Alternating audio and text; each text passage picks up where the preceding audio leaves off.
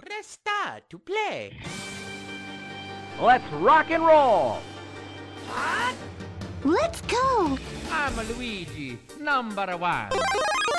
Pika, pika! Mario's the name. Jumping's my game. Wahoo! Show me a moves! Okay. Come on, let's go! This is fun! Nintendo!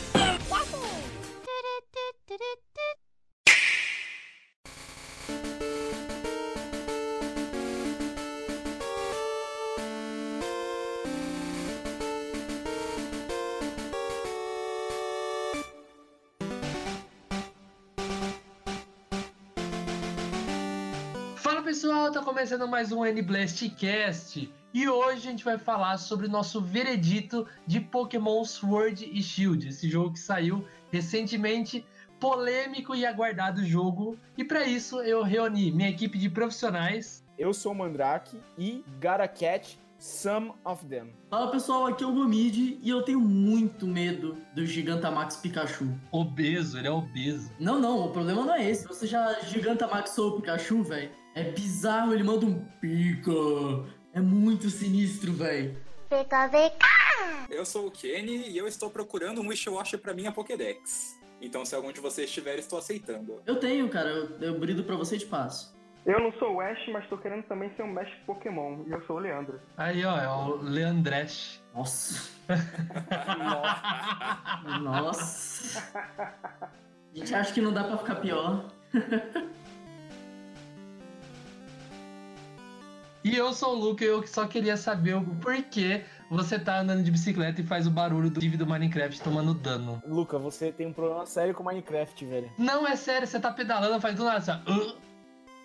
Antes da gente começar a falar sobre esse jogo, vamos falar polêmico e também um jogo grande, ó, acho que é o grande lançamento da Nintendo aí de 2019. Eu queria lembrar a todos vocês que a gente tá lá no Spotify, é só procurar N-Blastcast e assinar ali nossa playlist e ouvir a gente pelo Spotify. E eu queria convidar todos vocês a ler o review do nosso amigo Leandro participando com a gente. Ele vai fazer um review aí de- do jogo. Qual jogo você vai fazer? Pokémon Sword e Shield. Você vai fazer dos dois. Yes.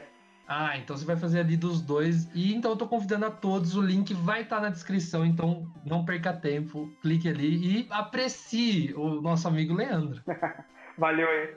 Ó, então pra gente começar, a gente vai fazer um bloco sem spoiler e depois ali pro fim do cast a gente vai abrir um bloco com spoiler pra falar de tudo que acontece na história, se o Pikachu morre, se o que, que acontece aí em todos os detalhes. Então esse é o bloco sem spoiler. Então pra começar eu queria fazer uma pergunta pra vocês. O que, que vocês acharam de Galar? Cara, eu achei que Galar é, é, é incrível.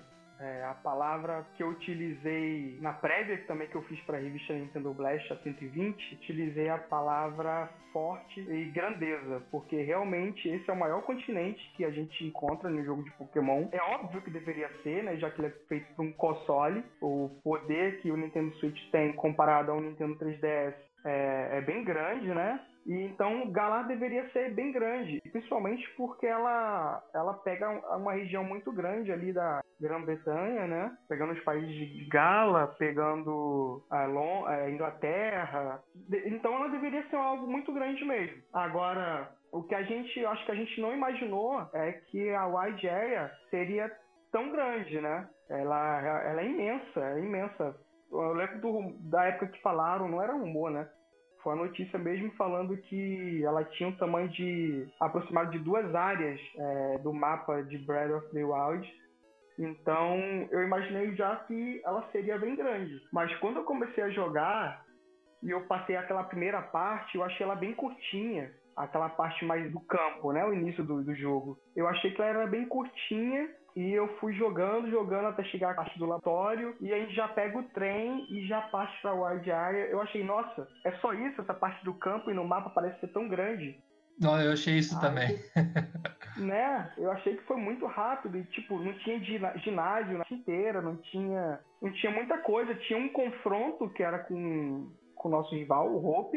Né? Que ela aparece diversas vezes aí. Nossa, ele é muito chato, velho. Não fala assim do de Galar. Eu achei mó legal, velho. Porque, tipo, você vai ficando com vontade que ele queira ser bom, a hora que ele fica triste, que ele perde, você mó, tipo, mano, não fica triste, velho. Você vai superar isso aí. Eu acho que o personagem dele é um pouco complicado porque o jogo ele faz questão de falar como o irmão dele é o campeão invencível Leon com o seu Charizard incrível. Então, eu acho interessante como toda essa pressão dele ser o irmão do campeão de Galar acaba pegando nele. Eu achei muito maneiro isso, Ele velho. parece ser um personagem que. Um personagem assim que ele tenta muito se esforçar pra tentar sair da sombra do irmão, mas. Não dá, o cara é brabo, né? É que ele fala demais, né? Ah, mas em Pokémon, todo mundo que não é seu personagem fala demais, né? Verdade. Justo, justo.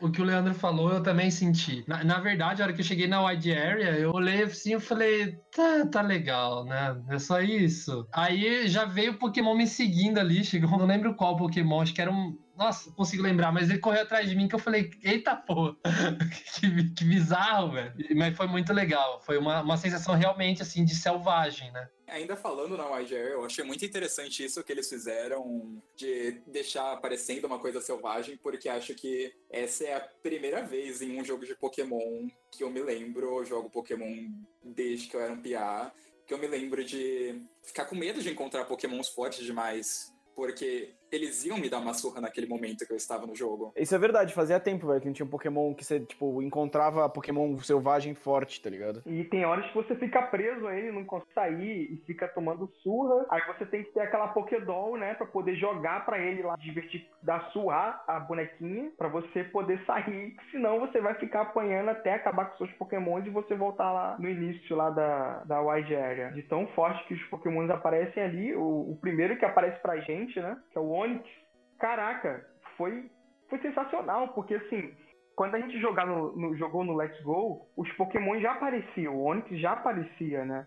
Mas a gente viu o Onix de cima, naquela visão aérea. Já aqui, você vê ele de frente para você. Você já tem uma, uma dimensão maior do tamanho dele, daquele bicho enorme que fica na nossa frente. E ele fica super curioso com você, né? Ele fica lá aparecendo nos pontos de interrogação, tipo, o que, que você quer? Por que, que você tá me olhando? E dá maior vontade de você entrar pra batalha e você capturar aquele Pokémon, porque você sente que o mundo tá mais, muito mais vivo. Inclusive, Galar inteira ela tá muito mais viva do que o continente de, dos jogos de Pokémon, né? Se você vai, tem um Pokémon por perto passeando, tem pessoas conversando, e aí você passa pelas pessoas, elas vê. Não é algo que em 2019 era pra você se surpreender, né? Com os jogos que a gente tem hoje, mas pra Pokémon é algo de que a gente fica assim surpreso com, com o que acontece, com, com o sistema mais vivo que eles fizeram com que Galar tenha. E aí, é verdade. ela tem um, um plano de fundo muito bacana. Eu tô aqui na cidade do de, ginásio de planta. Eu esqueci o nome, acho que é Turfield. coisa assim. Turfield. É Turfield. Turfield, né? Então, ela tem um plano de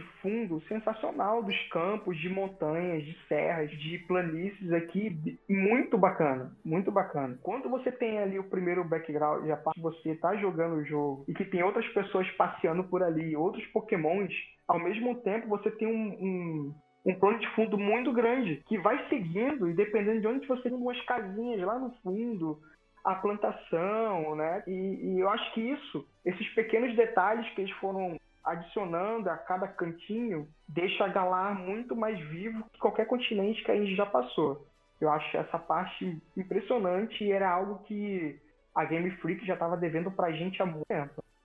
Olha, eu tenho que concordar que as cidades elas ficaram muito boas. Eu acho que elas foram um dos pontos que eu mais gostei no jogo, mas eu acho que uma das únicas coisas que eu fico um pouco triste é que muitas dessas cidades você não acaba podendo explorar tanto. Por exemplo, a cidade do quinto ginásio eu acho que deve ter sido uma das coisas mais bonitas que eu já vi em um jogo de Pokémon na minha vida. Mas então daí você quer explorar tipo cada canto daquela cidade, mas infelizmente não tinham muitos pontos pra explorar nela. Tinham duas casas, o centro Pokémon e o ginásio. OK que esse é o primeiro lançamento grande do Pokémon, deixando o Let's Go de lado. Então até dá pra entender que eles ainda tenham só colocado aquele dedinho na água antes de entrar por completo, mas isso é uma coisa que eu queria poder fazer mais. Explorar mais essas cidades, porque elas são muito bonitas e dá vontade. Dá vontade de, tipo, realmente estar lá e, tipo, ver aquilo. Eu acho que isso até entra no mérito de quando eu tava na Wide Area a primeira vez que eu pude ter a sensação de você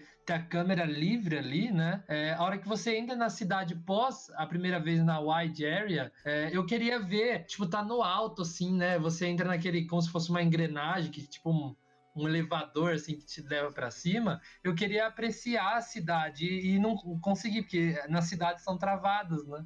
É, a cidade de Mostok, né? Nossa, ia ser lindo você poder virar, olhar para trás. Nossa, ia ser perfeito. É, realmente ia ser sensacional. Daria outro nível de grandeza, já é grande. Sim. É, de novo, ele é grande se comparado aos jogos anteriores. Então, ele, eu acho que eles. Eu não sei, eu não sei se isso é aquela velha jogada da, da Game Freak, né? que lançou XY, tinha um nível visual agradável, né? Diante que ele veio de um nova, de Black White. E depois veio Horas, mostrou que podia ter mais. E depois veio o Sun e Moon, e é, Ultra Sun e Ultra Moon, e mostrou que era capaz de muito mais, né? Eu não sei se a jogada deles é essa, vir com esse nível de, de restrição na cidade e outros tipos de restrição que a gente vai falar mais na frente, para depois chegar com um remake e ter uma, essas áreas mais abertas, que a gente possa mover as câmeras em 360. Eu não, não sei muito, muito bem o que eles querem fazer, mas isso é um padrãozinho que eles já fazem há muito tempo, é. Eu acho que vai sair, vai ser mais rápido o intervalo entre essa e a próxima geração, sabe? É, o, o eu tava vendo aqui o jogo e eu vi também algumas pessoas comentando sobre isso. Provavelmente a gente vai ter um remake, né? É, de Diamond Pearl, porque a maioria dos pokémons desse, dessa região a gente não tem no jogo. Nesse jogo a gente tem Move Tutors, que só existia nas terceiras versões dos jogos. E o plot do jogo ele tá bem amarradinho terceiro lendário, ele tem todo o plot dele. Na verdade, o grande plot está envolvendo ele, né? O que não é, não acontecia nas primeiras versões dos jogos. Deixam o plot do terceiro é, guardião né? para falar somente é, numa próxima versão. Ou até mesmo esquecer dele completamente, como eles fizeram com o coitado do Zygarde. não, e o Zygarde ainda foi pior que eles fizeram imundo, do nada, com outras formas e você não tem uma, uma história guardada para ele. Não tem, é, não tem uma explicação. Ah, tem esse Pokémon aqui, ele tem diversos clonezinhos dele, você vai ter que pegar todos eles espalhados e cada um, cada porcentagem que você tiver, ele vai para uma forma diferente. Acabou. É isso. Beijo pro Zygarde. Agora, esse ele tá bem amarradinho, tem uma, uma história, tem um pós aqui eu não entendi muito bem porque eles falaram que a pós-game desse jogo seria o maior em uma das entrevistas. Se eu não me engano, na E3, não lembro muito bem. E assim, não é grande. Eu levei mais tempo jogando Ultra Sun com aquela equipe arco-íris lá, né? É, que aparece o pessoal da equipe Rock. Eu levei muito mais tempo jogando essas partes dele do que daqui. Eu, eu acreditava, assim, quando eles falaram vai ser maior pós-game, eu pensei, ah, beleza, a gente vai ter pelo menos aí umas 5, 6 horas de pós-game. E não é, não é bem isso que acontece. Cara, eu lembro que quando, quando saiu o primeiro trailer, lá no começo do ano, teve a revelação de como seria, é, o pessoal tava achando que seria realmente, tipo, full mundo aberto, né? Em algumas partes, não. E aí tinha boato que você poderia escolher a ordem dos ginásios e tudo mais. Eu tinha muito comprado a ideia na época, cara. Saiu um rumor do, lá no... Foi no Fortran, né, o Kenny, que a gente acompanhou. E o rapaz, ele acertou várias coisas. E depois desse, desse rumor, que acertou diversas coisas nos, nos primeiros trailers, começaram vários rumores. Tinha gente se passando por ele. E um um deles foi esse que falou, né, que a gente poderia os três primeiros ginásios a gente poderia escolher quais dos três que a gente ia enfrentar. Eu, realmente eu, eu, lembro que eu fiquei assim, caramba, que bacana. Então a gente pode escolher qualquer inicial e a gente pode seguir para o ginásio que a gente tem vantagem no início para poder dar uma ajuda, né? Mas não foi isso que aconteceu. Cara, isso era uma coisa tão fácil de fazer, né, velho? Mas é, o, o que eu sinto com Sword and Shield é que eles estão pelo menos testando um pouco isso. Eles não decidiram fazer um Pokémon completamente mundo aberto, mas fazer uma, uma pequena parcela desse jogo em, abre aspas, mundo aberto e ver como ela funciona. E então eu imagino que eles vão pegar, tipo, tudo isso que eles fizeram no Sword and Shield e eventualmente aplicar ele, tipo, no futuro. Sim, eu também acredito que eles vão fazer algo assim mesmo. Pra nós não sair jogando do nada um jogo que tem um estilo, já jogar um mundo aberto assim de cara. Não que não seria, não fosse bacana, né? Eu gostaria que fosse logo de primeira. Mas talvez eles estejam testando, porque assim, com Let's Go, não deu pra fazer muita coisa. O continente de canto, ele é um continente que é baseado no Game Boy, no Game Boy comum, né? Não dava pra fazer muita coisa ali. Apesar que Firehead e Leaf Green, eles foram além, né? Eles fizeram as ilhas lá, essas ilhas, tiveram a, tivemos a torre de batalha. O Let's Go, a proposta dele era bem simplesmente pegar os jogos antigos e trazer eles numa nova luz, mas, tipo, tentar ser mais próximo possível do que eles eram. Então, eu até entendo eles, tipo, realmente não terem mudado muita coisa lá, porque não era bem a proposta do jogo. Mas acho que agora, com o que a gente for ver à frente, que não for da série Let's Go, isso se tivermos outro jogo da série Let's Go, aí eu acho que eles vão conseguir, tipo, ter uma chance de talvez mexer um pouquinho mais e não fazer um remake assim idêntico. Se o próximo jogo fosse uma amálgama de Let's Go e Sword and Shield, só que fosse tipo um Let's Go Gold and Silver, tá ligado? Let's Go Luga e Ho, tá ligado? Porque aí é um jogo muito bom pra usar as coisas que tem no, no Sword and Shield pela extensão, do, é um RPG bem grande, assim, né? Porque tem a parte de Jotô e a parte de canto, né? É um RPG bem completo pra se fazer e você pode usar um pouco de cada, assim, pra ficar um jogo tanto que atrai pessoas que não que não jogam tanto Pokémon, quanto é o caso do Let's Go, quanto as pessoas que queriam mais do Sword and Shield, sabe?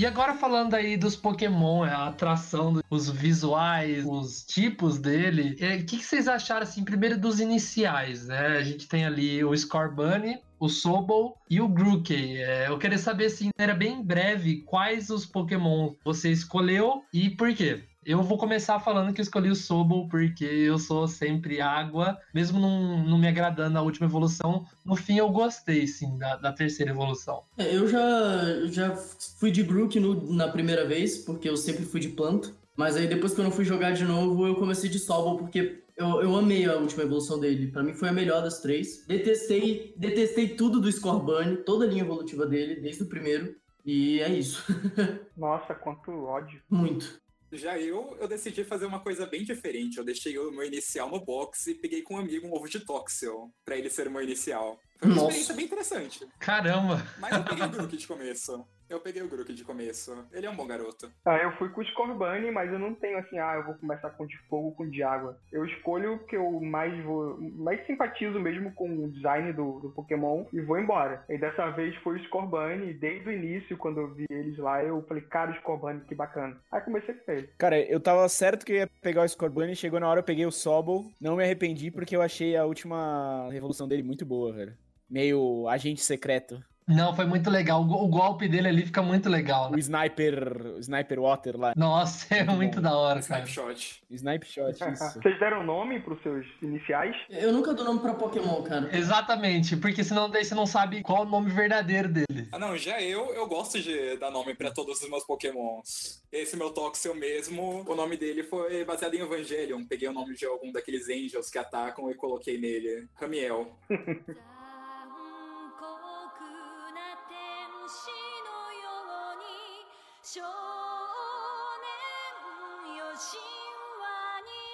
O meu eu coloquei Menino Ney. Aí. O, o cara é o maior jogador de futebol ali, mano. A técnica dele, a principal técnica dele é. O cara fica chutando a bola de fogo. Quando eles derrotam um Oceo Cinderace, ele rola no chão. Excelente. Toma um golpe simples, né? Toma uma lambida. Ai, ai, ai. é, ele demais é muito fácil. O Felipe dava dano no seu Scorbunny? Ah, com certeza. Olha só, vamos fazer bullying com o meu Pokémon. Não, tem que fazer, pô. Não, não. Não, não é com seu Pokémon, não. É com o Neymar mesmo. O. Ah, tá, tudo bem, pode fazer.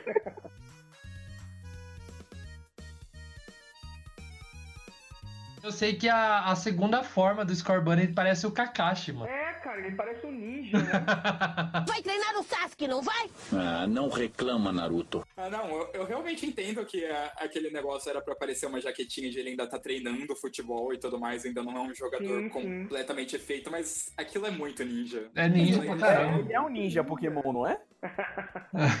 não, é sério, não, eu não, não era uma piada. Eu achei que ele era um ninja mesmo. Não, Eu não tinha notado que não, era um ele é jogador um jogador de futebol. É, a técnica exclusiva dele é o Pyro Ball. Ele faz umas embaixadinhas com a bola de fogo e depois chuta no oponente a bola de fogo. É, e provando que os rumores lá no começo tá certo. É, um dos rumores acertou tudo, né? Mas foi o único rumor também. Eu também falo por experiência própria. Eu, todo que ouve o cast aqui sabe, grande fã da franquia principal de Pokémon. Eu sou muito fã de pau, já não, não tenho tanta paciência assim. Então eu já eu não joguei vários jogos. Então, mesmo com o corte da Dex, que a gente vai falar daqui a pouco, mesmo com o corte da Dex, eu assim, eu não conhecia vários Pokémon e eu, eu chegava e falava, não, será que é novo isso aqui? Eu procurava, não, ele era do X e Y, sabe? Então, a gente vai falar daqui a pouco sobre o corte da Dex, mas já adiantando, por mais que eu senti falta de uns Pokémon que eu- são meus favoritos, eu não senti tanto porque em alguns momentos parecia que tipo era tudo novo. É, isso é. E eles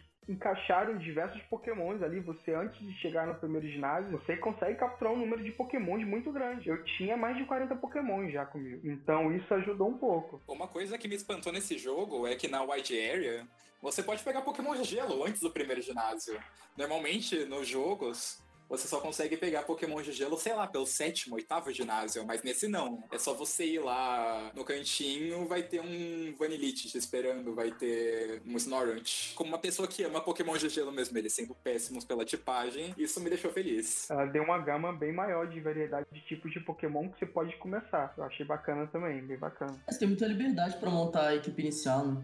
Isso, exatamente. Sim. Você tem uma liberdade, uma variedade maior. Tanto que você não é obrigado a ficar com o inicial assim pra poder ter Pokémons fortes no início, né? Uhum. Você enfrentava um Pokémon muito forte, nossa, você ganhava muitos leves com Pokémon fraco. Hoje você já não ganha tanto. Eu tô treinando aqui esse Miau que veio do Mystery Gift e, cara, ele tá demorando pra passar de nível mesmo Pokémon forte contra pessoas fortes. Ele não fica ganhando, sei lá, 3, 4 níveis de uma vez só. Ele vai ganhando um a dois níveis. Não, mas esse miau ele demora pra caramba pra passar, hein? Demora pra upar, né? É bizarro. E vocês acreditam que eu não peguei o meu Miau até agora? Nossa. Então Nossa. logo. Cara, olha o que eu fiz. Eu comprei o Let's Go Eevee, eu tinha o Pikachu, comprei o Let's Go Eevee só pra poder pegar a Gigantamax do Eevee. Nossa, eu peguei emprestado com um amigo meu. Ele tinha físico, eu falei, me empresta aí só pra eu pegar o Eve. Me emprestou e pronto. O meu único amigo com o Eevee, a versão dele era digital e eu não consegui colocar um save na minha conta, então daí eu fiquei só com o Pikachu mesmo. Caramba. Mas tudo bem, eu não sou fã do Eevee mesmo. Eu não queria mesmo. Engraçado que os dois, eles vêm com os seis IVs no máximo, né? É, é, pra, pra basear nos seus Pikachus e Eevees do Let's Go, né? Os Pikachus e Eevees do Let's Go, os que você pegava no começo, eles também eram perfeitos. Engraçado, o meu Pikachu era fêmea no Let's Go. Quando ele veio pro, pro jogo, pro Sword Shield, ele também veio. Então, mas eu acho que é padrão, cara. Eu acho que é padrão. O Eevee é sempre macho e o Pikachu é sempre fêmea no Let's Go. Todas as vezes que eu comecei, eu recomecei o jogo, meu Pikachu veio fêmea, velho. Então, eu tive que recomeçar o jogo pra pegar um Pikachu fêmea, porque o meu só vinha macho. Então, o, o que acontece no Let's Go é que eles decidem o sexo do seu inicial naquela primeira cutscene que aparece quando você liga o jogo pela primeira vez. Se você não quiser aquele sexo, você tem que limpar os dados do jogo e, tipo, fazer com que ele comece uma outra cutscene pra vir um Pokémon do outro sexo. É. Ah, ô louco, velho. Senão ele fica repetindo o mesmo Pokémon, a mesma natura, o mesmo tudo. Aí isso eu achei bacana, porque ele vem exatamente o Pikachu do seu jogo mesmo, né?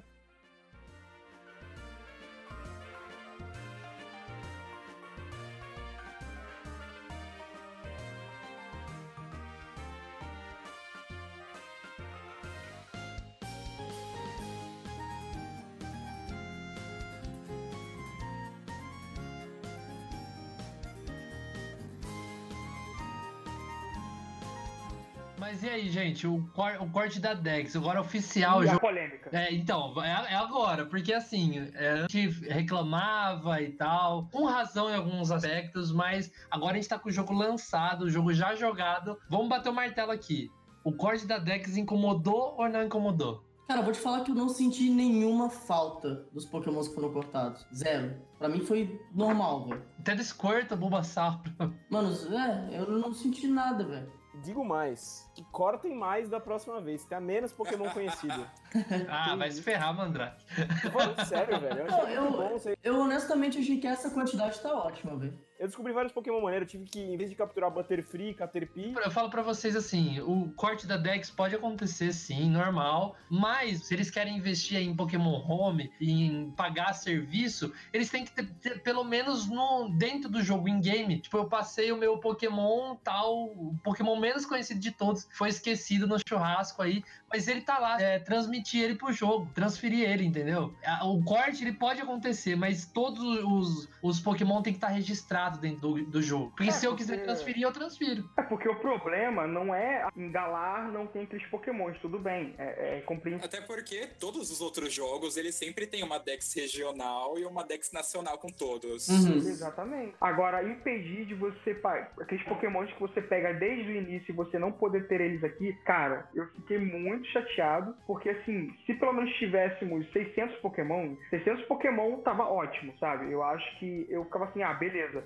Eles diminuíram pra poder a gente ter um competitivo mais balanceado, pra ter um número de pokémons mais estável. Beleza, tudo bem, eu aceitava, sabe? Mas 400 pokémons são, é menos da metade, cara. Eu fiquei de fora, eu não tenho Dragonite, eu não tenho meu Meta... Sabe o pior? No começo de 2020 vai sair o Pokémon Home e não vai servir de nada, porque o, o- já falaram assim que não é porque você tem Pokémon Home que você vai conseguir jogar qualquer Pokémon no Sword Shield. Não, cara, o Pokémon Home ele vai ser a central de coleção agora dos seus Pokémons, né? Eles vão ficar tudo por lá pra você transferir o que precisar. Porque a parada é essa, cara. Você tá pensando só no Sword Shield. Pelo que, eu, pelo que eles tinham falado, o Pokémon Home também vai servir pra você trocar Pokémon, etc. Ah. Então, pô, mano, dá pra você montar a coleção por lá, sabe? Falando com o pessoal, trocando, etc. Ah, pod- poderiam ter pelo menos a- aceitado dentro do Gol, né? Você poder receber no Gol.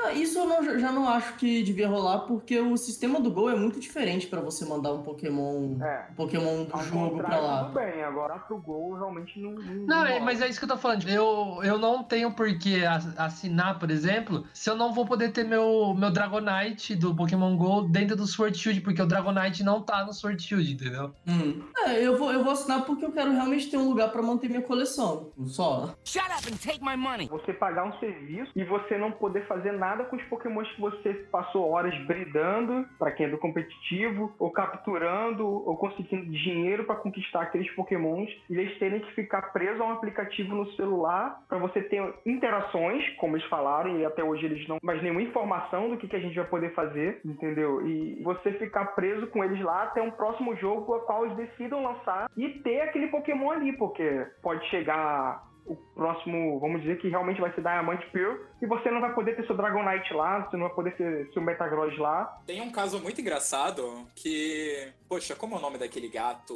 de Sinnoh? Purugly e Glemeow. Eles nunca apareceram em nenhuma Dex regional além da Dex de Sinnoh. Exatamente. Fica perdido. E pra quem. Acho que Stantler também foi um outro Pokémon que nunca apareceu em uma Dex regional, tipo, até hoje, além da Dex de Johto. Pois é. Tem alguns casos, assim, de Pokémons que apareceram uma vez na Dex regional pra depois nunca mais você só conseguir achar eles em um lugar super perdido no pós-game. Mas como aqui ainda não temos nenhum Pokémon, tipo, novo que apareça depois do pós-game, então... Eu acho interessante isso, de não ter os pokémons, justamente por isso, velho. Você, tipo, consegue dar atenção pros pokémons que você faz todo jogo, sabe? Eu acho que você, daqui pra frente, se os cortes se manterem, você vai ter pokémons únicos sempre, sabe? Então, o que me pega nesse negócio do corte da Dex é que um dos motivos pelos quais todo mundo tava um tanto quanto animado ia ser a mudança que ia ter no metagame, porque eles cortando pokémons, eles iam tirar várias coisas que já eram manjadíssimas e ninguém mais aguentava olhar, como eles fizeram com Landorus Therian, como eles fizeram com os tapus de, de Alola, como eles fizeram com Metagross e vários outros bichos, ou até mesmo o Dragonite do Leandro. Mas o que isso custou? Mas só que o problema, pra mim, que acontece é que enquanto eles tiraram alguns pokémons que centralizavam muito o metagame, eles acabaram deixando outros que eram tão ruins quanto, assim, no sentido de centralizar. A gente tem Toxapex, a gente tem Ferrothorn, a gente tem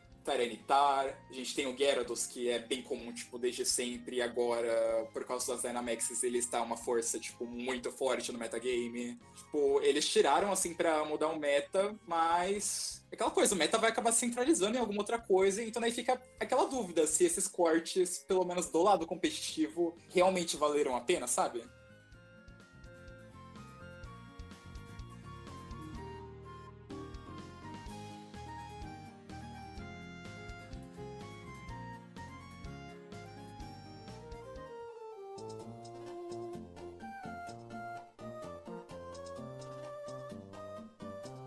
E agora falando do League Card, essa novidade aí que a gente teve. Amei, amei, amei. Só isso. Melhor coisa que eles inventaram, mano. É, de longe, uma das coisas que eu mais gostei. Eu queria muito que a Game Freak fosse uma empresa que fosse daquelas de colocar atualizações e colocasse novas poses e novos fundos e outras coisinhas pra você sempre poder estar, tá, tipo, mudando o seu League Card. Putz, eu Uhum. queria até mesmo tirar um print dos meus League Cards antigos e tipo, fazer uma coleção. Mandar numa gráfica pra imprimir, tipo, deixar eles guardadinhos. Ô, isso é uma coisa que eu tô com vontade de fazer, velho. Pegar meu League Card e, tipo, realmente fazer ele, tá ligado? Pra ter. Eu achei muito da hora esse negócio. Poderia existir uma central ali que você. Igual quando você tem álbum de figurinha da Panini que você pede online e vem na sua casa, poderia existir, você coloca lá, você loga nas contas e tal, e você paga lá o que for e vem holográfico, vem do jeito que você customizou. Aí é business, hein? Vamos ficar rico.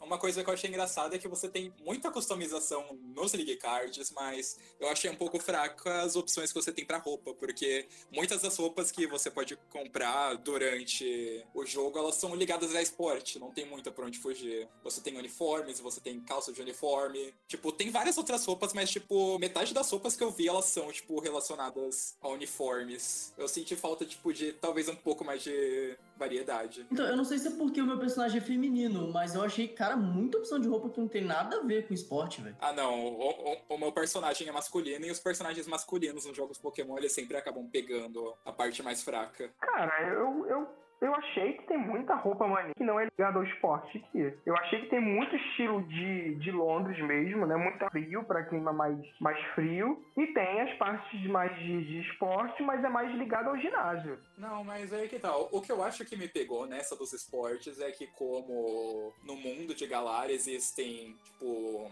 ginásios pra todos os tipos e pra essa liga de Galar que a gente tá jogando no jogo, eles escolheram oito. Então você tem uniformes diferentes pra cada um dos 18 tipos. Sim, Então sim. você tem 18 shorts de esporte, você tem 18 calças de esporte, 18 blusas de esporte. E acho que é isso que acabou me pegando, porque algumas delas são, tipo, muito parecidas e a única coisa que muda é uma faixa de cor, sabe? Eu, eu queria que eles fossem um pouquinho mais longe, sei lá, nas calças e blusões que você pode comprar, que nem eles fizeram com os próprios uniformes, porque os uniformes de tipo eu achei que ficaram muito bons. Eu usaria um deles na rua. Eu, eu concordo com você nesse ponto, cara. Realmente tem, tem umas roupas que você compra mesmo em loja, assim, você, os uniformes, que são dessas, tipo, ah, Fire não sei das quantas, Water não sei das quantas, que realmente só muda uma faixinha de cor. E eu achei isso muito paia, velho. Eu acho que os caras podiam realmente ter investido mais nisso, de botar, tipo, pô, short de fogo, realmente coloca um fogo no short, short de água coloca umas bolhas, sei lá, fazer um negócio diferente mesmo, né? Eu amei você poder escolher o número do uniforme, cara.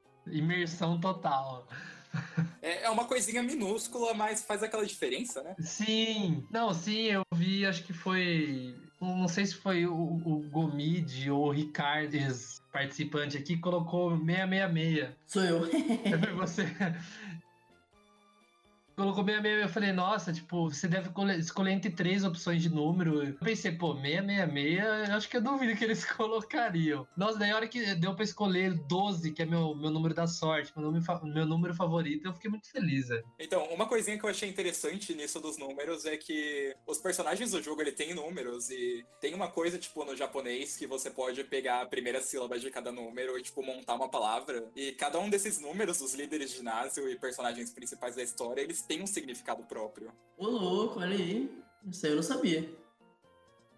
Por exemplo, a líder do ginásio Fada, a Opal, o número dela, se você ler ele, dá alguma coisa parecida com um Kyoto, que seria tipo fofa em inglês. Aham. O que é interessante, levando em consideração quem é a Opal. Pô, que da hora, velho. Ou, por exemplo, o Milo. O Milo, se eu não me engano, o número dele é alguma coisa relacionada a vegetais, que, tipo, complementa super bem ele ser o líder de ginásio de planta.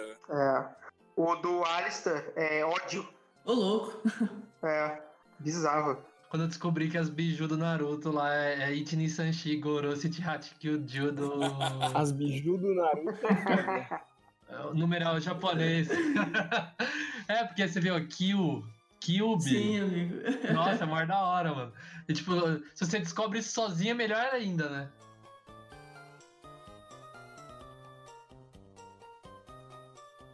E agora voltando a falar da wide, area, a gente tem que falar aqui do online, das raids, das trocas e também, né, em todas essas coisas online aí, é, que eu não tive experiência ainda com isso, vocês acreditam? Caramba. Ô, louco, como assim, cara? Ah, é uma das melhores partes do jogo. Vocês precisam, Gomid, depois tem que entrar e fazer comigo aí. Não, com certeza, velho. Eu tô online toda hora, é só entrar e me chamar. Mas bem, vamos fazer raids depois disso. Bora! Por favor. Um toquezinho que eu achei super interessante da Wide Area é como você pode ver os outros jogadores que estão conectados online, tipo, vivendo a vida deles e caçando as coisas e bridando bichos. E isso é uma coisinha que eu queria muito que eventualmente eles expandissem pro resto. Então, eu ia comentar sobre isso, só que de uma forma contrária da sua. Eu achei horrível a forma como eles fizeram. Porque eles tiram toda a prioridade dos seus amigos e botam gente aleatória. Então, por exemplo, eu quero visitar o acampamento de um amigo meu pra, pra gente fazer um curry junto. Eu não consigo, porque eu não vejo meu amigo lá, sabe? Eu vejo um cara aleatório que eu não sei quem é. O meu namorado, por exemplo, ele comprou o Pokémon Sword hoje. Ele chegou na Wide Area e a primeira coisa que ele fez foi pedir que eu parasse o que, é que eu estivesse fazendo pra encontrar ele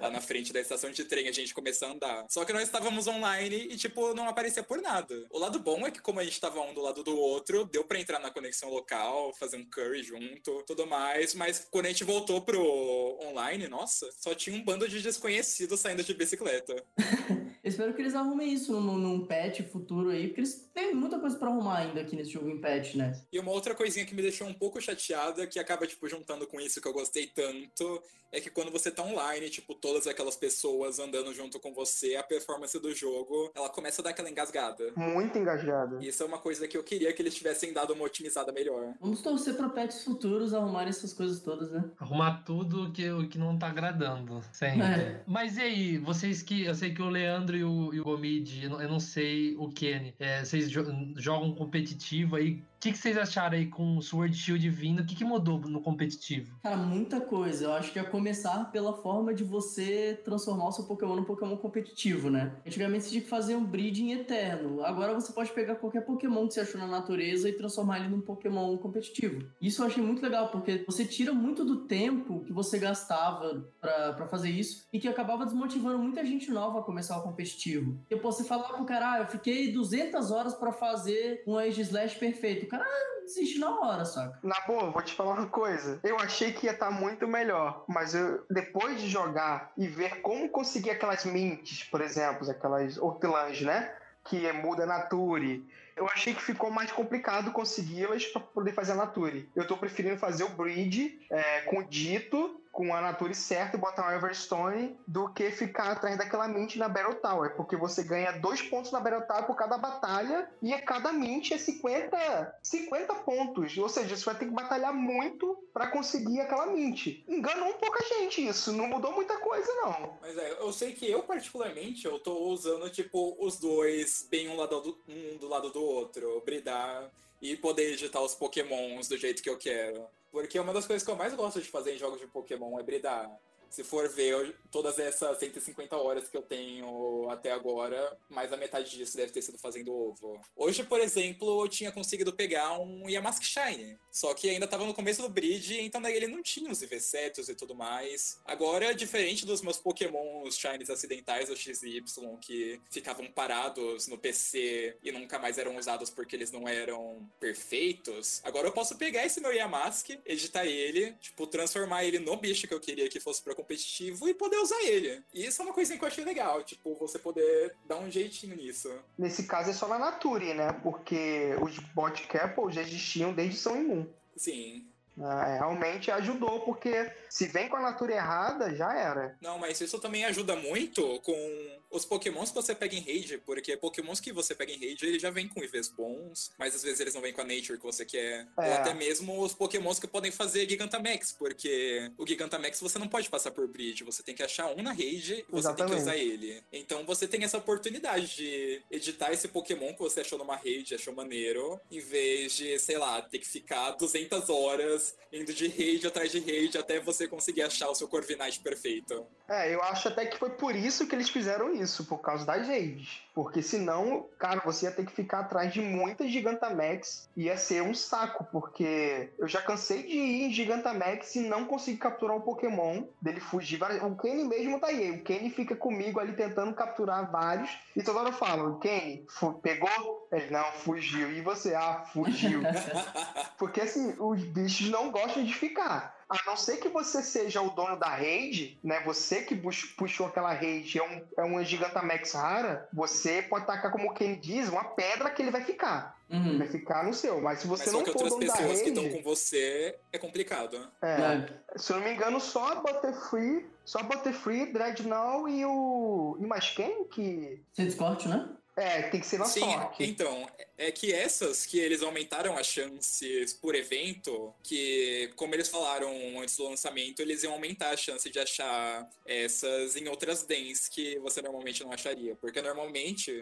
Uma Gigantamax você só consegue achar, tipo, em uma única den na Wide Area. Você tem, tipo, 5% de chances de achar ela, tipo, no encontro raro. Mas só que então daí tem essas que eles aumentaram as chances, você pode achar elas espalhadas por aí. Essas elas são na sorte, mas essas mais raras, que só são 5% de chances, acontece isso de você, se for você que tá rosteando a raid, não importa a bola que você pegar, a sua captura é garantida pra, tipo, te compensar pelo trabalho que foi conseguir achar esse bicho ultra raro. Uhum. É, não que tenha muito trabalho para achar depois que descobriram truquezinhos, né? Mas. Ah, mas só que truquezinhos assim eles podem arrumar em patches. É, então não é muito garantido disso aí continuar, entendeu? É, e esse truquezinho ainda pode acabar detonando seu save, né? Então é importante ter cuidado, mas falando assim, no competitivo comum, do jeito que ele foi criado pra, pra ser para jogar, é um pouco difícil. Porque assim, eu já perdi três Dread, Dreadnought. Eu não tenho o Gigantamax Dreadnought porque as três que eu participei, ele não ficou. Ah, nossa, eu acho que eu só fui conseguir pegar o meu na nona ou décima. Então, isso é um negócio que eu achei paia, velho. O, o jogo, você agora tem aquele modo competitivo implantado dentro do jogo mesmo, né? Se você apertar o X e for inverso, você pode batalhar competitivamente, subir de rank, etc. E você não pode usar Gigantamax nisso aí. Então, eu acho que talvez eles estejam limitando nessa primeira temporada das Rankeds, porque o jogo acabou de sair, nem todo mundo vai ter uma. Então, acho que ia ser complicado pra aquela galera que quer entrar. E, putz, eu vou entrar, eu sou um jogador novo. E então, daí do nada, eles começam a encontrar Lapras e Machamps e Gengars com Gigantamax, e então daí eles só tem uma Butterfree que eles conseguiram pegar porque um amigo deu pra eles. Mas como as, as Rankeds, elas têm temporadas, então há de se imaginar que eventualmente eles deem uma mexida nas regras pra, tipo, permitir que use Gigantamax nelas. E se eu não me engano, um amigo meu tinha dito que nas Rankeds de duplas, você consegue usar Gigantamax sem problemas. O único problema mesmo parecem ser nas singles.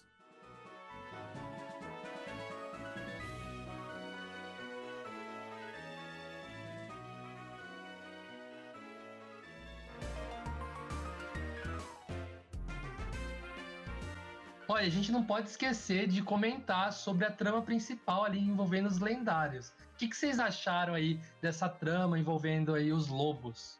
Eu achei bacana, cara. Eu achei, achei maneirinha. Não é uma trama muito elaborada, né? Não é nada muito. Nossa, que história, que plot maravilhoso, né? Mas Pokémon. É, não vai levar um Oscar nem tão cedo, mas pra Pokémon. É, pra Pokémon até que foi legal, né? Porque assim, essa trama envolve, claro, aqueles lendários lá, os lobos da capa, né? Os Assen e os Amazenta. E tem um terceiro lendário, que é o Eternatus. Que. O que conta a história no jogo ali que a gente foi descobrindo jogando ele? Primeiro que existe uns ancestrais, né? Uma galera que no passado acabaram virando os reis. Contam a história de um dia, dia de trevas, que acabou toda a energia em Galar, né? Acabou tudo e esse Pokémon é, que chegou nesse dia e transformou tudo em trevas, ele fez uma bagunça em Galar, né? E dois heróis entraram e derrotaram ele e conseguiu restabelecer a paz em Galar novamente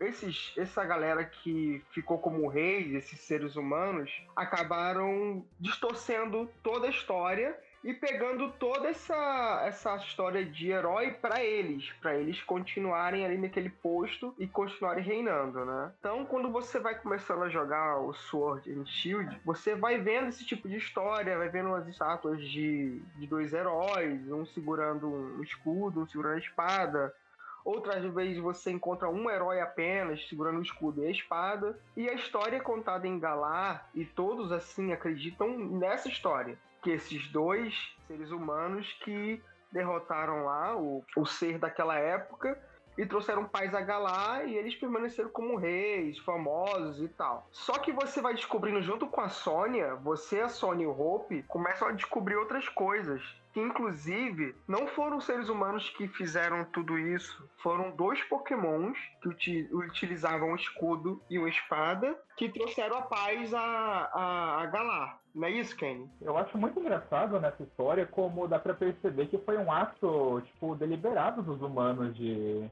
esconder a história, porque em um momento lá da história, alguns personagens eles contam que os ancestrais eles fizeram um mural para esconder a estátua que você encontra em Soul Side mostrando lendários, você percebe que aquele tapete mostrando o final da história não está em Himmerlock. Eles realmente fizeram isso para esquecer desses pokémons e, tipo, continuar reinando. É uma coisa, assim, engraçada, porque Galar é uma das regiões que, pelo menos assim, do que eu tenho visto, os pokémons eles mais estão assim ao lado dos humanos, eles estão sempre ajudando os humanos. É engraçado que Logo, a realeza de Galar vai estar lá tentando esconder o passado deles com Pokémon, mas é aquilo. Na hora que eu tava jogando ali no, no, no, começo do jogo, começou a aparecer estátua, eu pensei, ai meu Deus, será que esses dois reis viraram o, o, os dois lobos, cara? Eu fiquei, ai meu Deus do céu. eu acho que é muito filme do Pokémon na cabeça, né, mano? Mas eu, no início também eu fiquei imaginando algo assim, né? Até porque o, aqueles dois reis que aparecem no, depois do pós-game, que eles dizem que são reis, né? Eles. que são da realeza. Eles, eles têm o cabelo, um do espada, outro de escudo, o Suobert e Shilbert, algo assim. É um nome. Até o nome é bizarro. E eles tentam acabar com os Asians da Macenta assim, pegando as relíquias deles, né? O escudo, o Rust Shield e o Rust Sword, para poder controlar eles dois e fazer eles fazerem coisas ruins na cidade, para que essa toda essa história que a Sônia, o Hope e o personagem, é, o protagonista, descobriu acabar não dando em nada e as pessoas de Galar, de Galar continuam acreditando que não, foi a realeza que fez aquilo e como eles são descendentes da realeza, eles iriam assumir o posto novamente, né? Mas dá tudo ruim. De novo é engraçado ele fazendo esse esforço, tipo, pra apagar os pokémons, porque não seria tão estranho a realeza ao lado dos pokémons lutando por Galar. Afinal de contas, desde sempre em toda a história do Pokémon, você teve Pokémons lutando ao lado das pessoas contra as coisas, mas só que o Swordbird e o Shieldbird eu não consigo. Não, é Swordard e Shieldbird. Mas eles realmente eles tentam não só descreditar a Sônia, mas como eles tentam mesmo fazer com que os lendários de capa ataquem a cidade. E eles queriam utilizar o Eternatus, né? Eles, eles falam pro protagonista que o protagonista acaba atrapalhando eles quando ele, ele captura o Eternatus, né? Parece que eles queriam, eu não entendi muito bem, mas pelo que eu entendi, eles queriam que acontecesse aquele Darkstars Day outra vez, né? Pra os Amacentos usassem aparecer e dar errado, né? Tudo isso daí. Só que ele fica frustrado o que eu sinto daqueles personagens é que eles acham que por serem de linhagem real. Exatamente. Porque é aquela coisa. A gente nem tem certeza se eles são exatamente da realeza. A gente sabe que eles são de linhagem real, mas a gente não sabe nem se ainda existe uma realeza em Galar que nós não encontramos nenhum rei, nenhuma rainha propriamente dito. Parece que eles tentam apenas aproveitar, tipo, a realeza. Só que para eles trazerem o reinado novamente, eles tinham que dar um fim dessa história dos Amacentos e dos Axion, né? Porque se a população descobrisse que, na verdade, não foram é, os reis que fizeram isso no passado, e sim dois pokémons, os dois pokémon lá que são os lendários de capa, ia cair tudo por terra e eles não poderiam mais assumir o reinado porque é, ia descobrir a farsa, né? Porque eles ficaram. Esse reinado aconteceu através disso. Eles, eram, eles, eles trouxeram a paz para Galar e construíram um reinado a partir disso, a partir dessa história. O que não aconteceu, na verdade. Eu acho meio, meio estranho, porque assim, para pensar, tudo que aconteceu no mundo é por causa dos Pokémon. Então isso não pode falar, porque isso geraria uma crise ali. Mas as outras coisas no mundo quem criou tudo foi um Pokémon, mas o rei não pode, não pode. Então, aí nesse caso, o Eternatus ele, ele aparece, né? E ele tem uma forma Dynamax, uma forma exclusiva dele, que ele entra, e você tem que enfrentar ele com os Amazenta, né? E o Hope ele pega os, Amaz os ou os Amazenta, dependendo da versão que você estiver jogando, e você, junto com eles dois e mais dois Pokémon seus, enfrenta o Eternatus, vence, e você captura o Eternatus, né? Inclusive o, o campeão Leon, ele não consegue capturar. E aí você acaba capturando. Eu acho muito triste que o campeão, ele vê um lendário, ele tenta capturar na pior Pokébola do jogo. Pois é. Como ele conseguiu chegar ali no campo de campeão fazendo isso?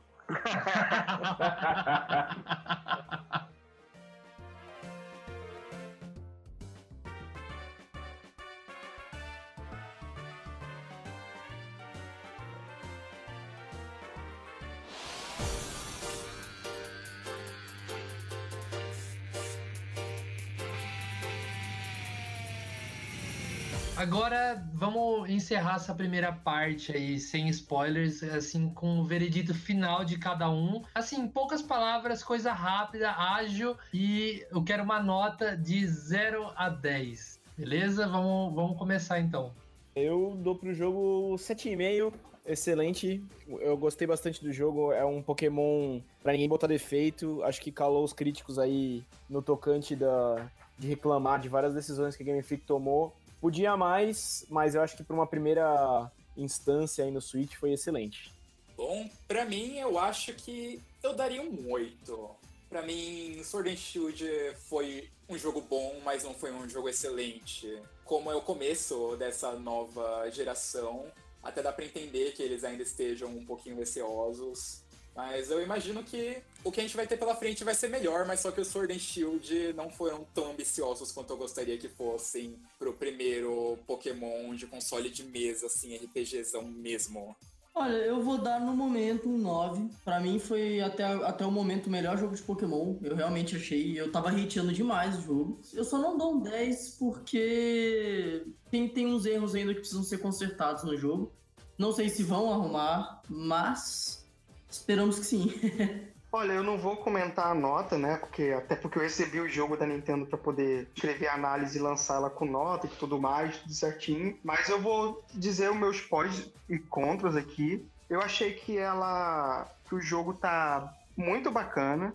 Ele, apesar da corte da Dex, apesar de diversos contras que a gente falou aqui agora, ele tá um jogo muito ok. É um, é um jogo mais bacana, assim, de Pokémon da franquia, pelo tamanho, né? Pelo que ele vem demonstrando. Mas eu acho que faltou um pouco de otimização. Além do corte da Dex, que eu acho que para mim isso não tem perdão, eu acho que faltou um pouco de otimização. Mas eu acredito também que isso não seja culpa da, da Game Freak. Eu acho que a Nintendo deu uma forçada aí e quiseram que lançasse o jogo logo agora, pro Natal de 2019. Mas eu acho que ele é um ótimo jogo. Ele tá entre meu top 2 do, do, de Pokémon. Né? Eu não sei dizer se ele é melhor do que o Heart Gold Soul Silver, que era o meu favorito até então. Mas ele é um grande jogo, cara. Eu acho muito bom. Eu tô esperando muito pelo competitivo ainda, que como a gente tá no início, a gente não sabe como esse competitivo vai ficar realmente. E como eu gosto muito do competitivo, ainda preciso saber mais sobre esse competitivo, se tá mais balanceado para poder dizer mais sobre ele. É isso. Olha, eu vou dar 7,5. É, tô com o Mandrake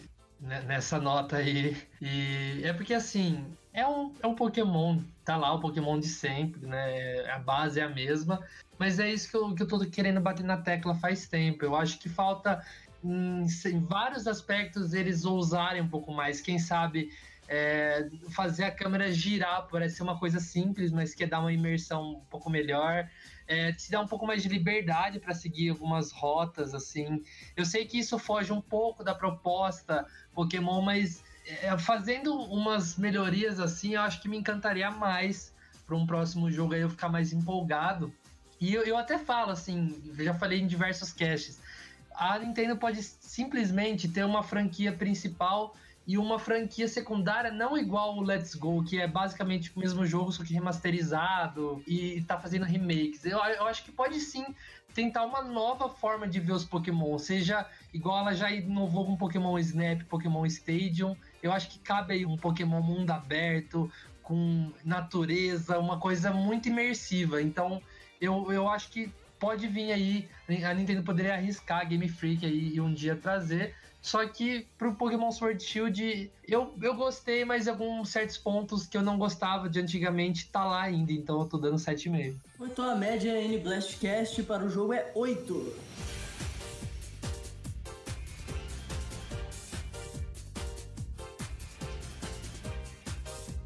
Ó, então a gente vai, vai partir logo com spoilers. Se você não zerou o jogo, se você liga para spoilers, sai logo daqui. Muito obrigado pela sua audiência e até semana que vem. A gente vai falar de spoiler agora.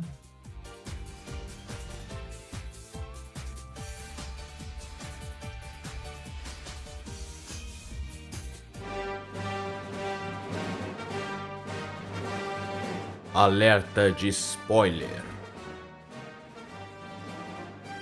Alerta de spoiler.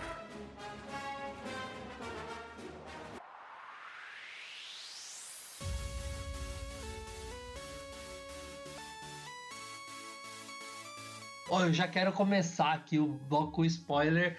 Já assim, qual é o ponto da história que mais vocês gostaram? Eu gostei dos ginásios e da liga. Mas o que, que tem de spoiler aí? Conta um negócio assim de impacto. Pra valer a pena esse vlog aqui. Cara, uma coisa que eu fiquei assim, uau, que maneiro, é a, a ligação entre os G-Leaders. Por exemplo, no Pokémon Sword a gente tem a Bea, que é a de líder é, Fight, e a gente tem a Melone. Não, desculpa, Melone não. Não, a é Melone é do Shield. é, o de líder é do o tipo Gord, rock. você tem o Gord no Sword. Isso, que é do tipo rock. Cara, ele é filho da Melone, que é de líder exclusiva de Shield. E quando você pega os cartões lá, é, explica que eles tiveram alguns problemas, né? Ah, entre eles, ele saiu e ele, abriu o ginásio dele. Só que no Shield, no caso, ele é um ginásio de segunda divisão, né? E ela tá na primeira. É muito engraçado que no card tem ela lá, tipo, abraçando, tentando abraçar ele, fazer um carinho. E ele super irritado, assim, né? Tipo, relacionamento de mãe e filho mesmo, né? Da mãe que faz o carinho no filho, o filho fica meio constrangido e tal. Eu achei muito bacana isso. Eu também cheguei a ver é, no guia oficial tem mostrando a Bia e o Alistair, eles se conhecem, eles são amigos e tal. E o Alistair, ele consegue sentir pessoas mortas. Quando passa uma alma, ele sente e isso fica visível na máscara, no cabelo dele. Ele tem uma pontinha no cabelo que quando uma alma passa, a pontinha do cabelo dele aponta para a alma e você vê a Beia lá toda assustada com ele, né? E a Beia, ela é uma, é uma dirida assim super centrada. Ela não demonstra as emoções dela, por mais que ela esteja encurralada. Mas quando ela tá com o Alistair, ela fica bem assustada, assim. Eu achei bem bacana esse tipo de relacionamento que não existia entre os líderes, né? Nos outros jogos. Uma coisa que eu gostei também é que esse relacionamento ele não se estende só entre Gym Leaders, mas também com os outros personagens da história. Com os outros personagens da história. Como nós, como já estamos no bloco de spoilers, podemos falar que eventualmente o Bid ele é ele é escolhido pela Gym Leader Fada ou para conseguir pegar o lugar dela e suceder ela, porque segundo o card dela, ela tá tipo na cadeira do ginásio de Fada há mais de 70 anos e ela tá precisando achar uma nova pessoa ou até mesmo a Marnie e o Piers, o líder do ginásio Dark, eles são irmãos e, tipo, tem toda uma relação entre eles. É, inclusive ela assume o ginásio depois, né? Sim, uma coisa que uns amigos meus comentaram é que uma coisa que você pode encontrar no Sword and Shield é muito disso, de alguém sucedendo uma outra pessoa. Você tem a Marin sucedendo o Pierce, você tem o Bid sucedendo a Opal, você tem a Sônia sucedendo a Magnolia, se tornando uma professora. É, e o Hop ainda indo atrás do, do lugar antigo da Sônia para depois substituir, né? Exatamente. E a gente substituindo o próprio campeão, né? Quando a gente vence lá o campeão, uma das coisas que eu achei mais bacana é o pós, que você, em qualquer lugar que você vá, as falas são diferentes, já te tratam como campeão. É, a, a, cidade lá do, do de líder noturno, é, Dark, ela tá. Ela volta, né? O centro Pokémon tá lá ligadinho à luz tem gente na cidade, as coisas voltam a começar a andar naquela cidade que estava morta. No caso, a própria liga, quando você vai na liga, você pode é, chamar alguém para participar da liga, né? Você pode chamar até o próprio Leon para o para poder ele tentar uma revanche contra você. Aí tem a torre de batalha, que antes era uma torre do, do Chaiman Rose, né? E agora ele transformou ela na torre de batalha, porque esse era um dos sonhos dele. E ele te entrega um cartão quando você vence ele, e ele meio que exprime que ele ficou meio aliviado de não ser mais o campeão, porque ele estava tanto tempo, desde quando ele começou o Jim Challenger, ele estava ali já como campeão, ele venceu pela primeira vez, virou campeão e ninguém mais conseguiu suceder ele. Ele já estava sentindo fardo de ser campeão e de nunca ter sido derrotado. Ele e seu invencível Charizard. É. então ele se sente mais aliviado de poder ter saído desse cargo e ter feito o que ele queria, né? Tornar os treinadores de Galá os treinadores mais poderosos da, de todas as regiões. Eu achei isso muito bacana. Cara, o que eu mais gostei. Ah, tá, o que eu mais gostei, não, mas uma das coisas que eu mais gostei foi esse novo modelo, cara, da liga. Você não tem ali o que você sempre teve de padrãozinho de Elite 4 campeão, né? Você tem, tipo, todo um, um, torneiozinho ali no meio entre a galera, sempre variando contra quem você batalha. Isso eu achei muito, muito, muito legal, cara. Eu não curti tirar Elite 4 uma das coisas que eu, a primeira coisa que eu ficava querendo saber era sempre como que vai ser Elite Four, quem são Elite Four. Eu sempre achei assim, um ponto alto da história do jogo, a Elite Four, aqueles quatro treinadores que são os mais poderosos. Nossa, eu já nunca gostei. Então, o que eu imaginei? Para mim ficar perfeita essa liga, para ela ser perfeita, eu acho que deveria ter o campeonato, que esse campeonato ficou muito parecido com o anime. E vencendo, você sendo campeão do campeonato, você poderia desafiar a Elite Four. Você vencendo Elite Four, tentava a sorte com o campeão. Eu, pra mim seria perfeito, sabe? Perfeito. Porque eu sempre gostei muito do plot do campeão. O campeão sempre participava do, da história do jogo. É, o Elite Four participava, ensinou você tinha aquele de líder fogo lá, que ele aparecia em diversas áreas, ele era amigo do de líder elétrico, né? Nossa, eu achava sensacional. E quando você descobria que ele era uma, um, um Elite Four, você ficava, caraca, meu Deus, esse cara tá aqui conversando com a gente, é o Elite Four. Eu confesso que eu senti muita falta. Então, vocês tocando no assunto da, do campeonato que tem no final do jogo, acho que, infelizmente para mim, esse foi um dos pontos fracos, porque eu achei o pacing, tipo, todo o ritmo desse final do jogo um pouco estranho. Você tá lá no sexto ginásio de Sirchester, você vai do sétimo ginásio, você já cai direto no oitavo, aí, tipo, do oitavo você vai pra liga, e quando você pensa, ah, ok, vamos pra liga, vamos ter a batalha, vou chegar no campeão, tem muitas interrupções no meio, sabe? Você começa com o desafio e então aí, opa, o Leon não está aqui, temos que ir procurar o Leon, temos que ficar brincando de esconde-esconde com uma galera que trabalha pro Rose, e depois perder não sei quanto tempo subindo num elevador que parece que nunca vai acabar pra achar o Leon. Achamos o Leon, finalmente vou ter a batalha com o Leon.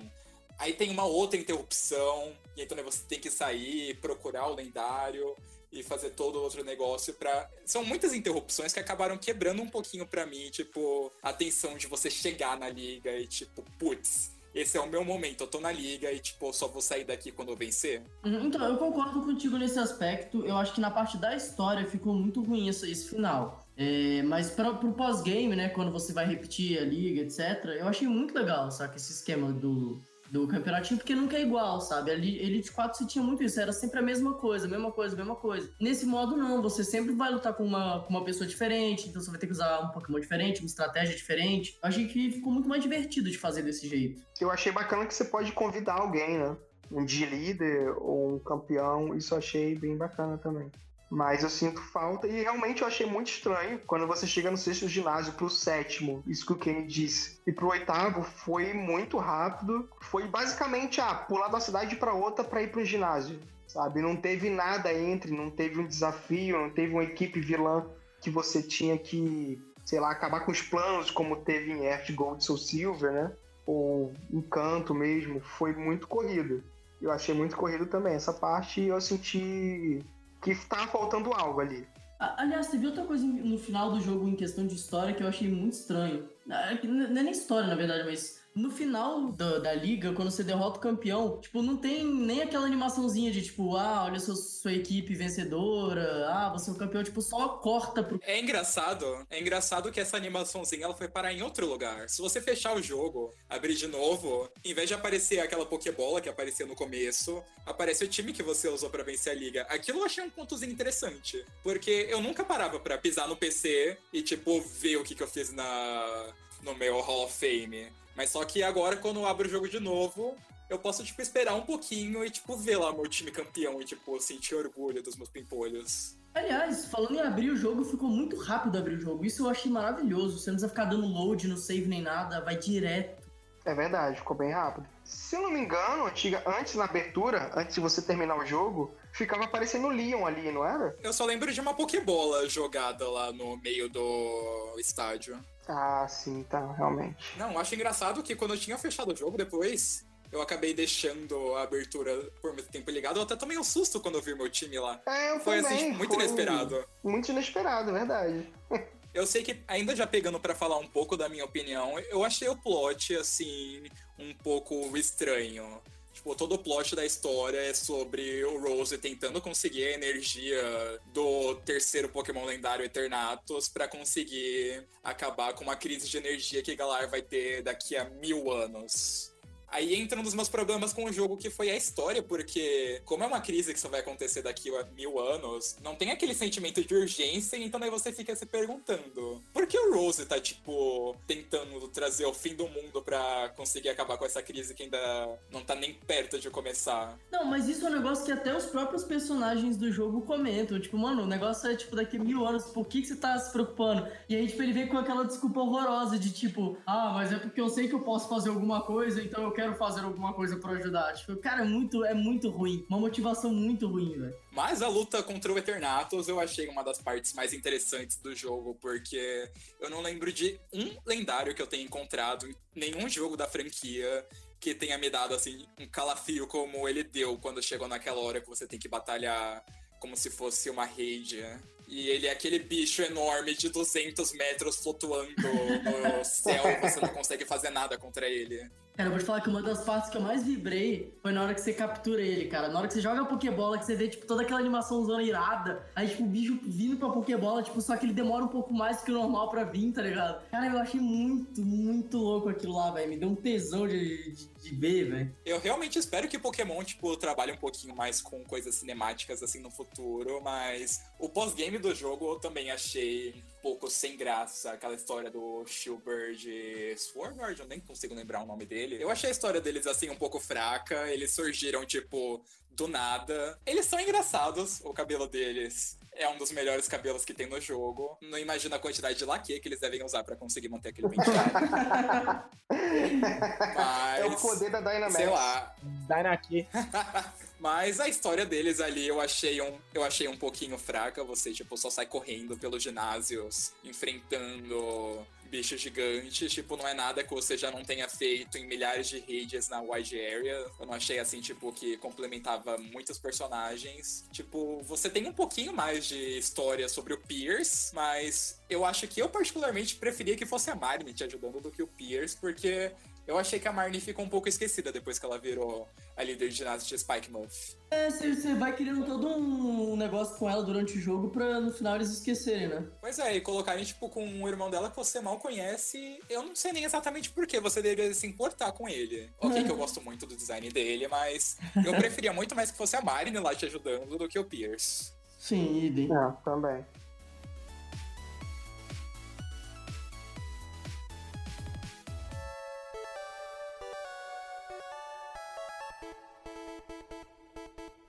Muito bem, então tem muita coisa ainda pra falar de Pokémon. Acho que dá pra fazer até parte 2 aí de tanta coisa que tem nesse jogo. Eu queria agradecer a presença do Kenny e do Leandro aqui. Muito obrigado mesmo. Valeu. Ah, foi um prazer. Então, provavelmente, quando você estiver ouvindo isso, já vai ter lançado, né, Leandro? O seu review lá no Sim. Nintendo Blast. Isso. Se não tiver lançado, em breve vai lançar e o link vai estar aqui na descrição. Muito obrigado, galera, e até semana que vem. Valeu!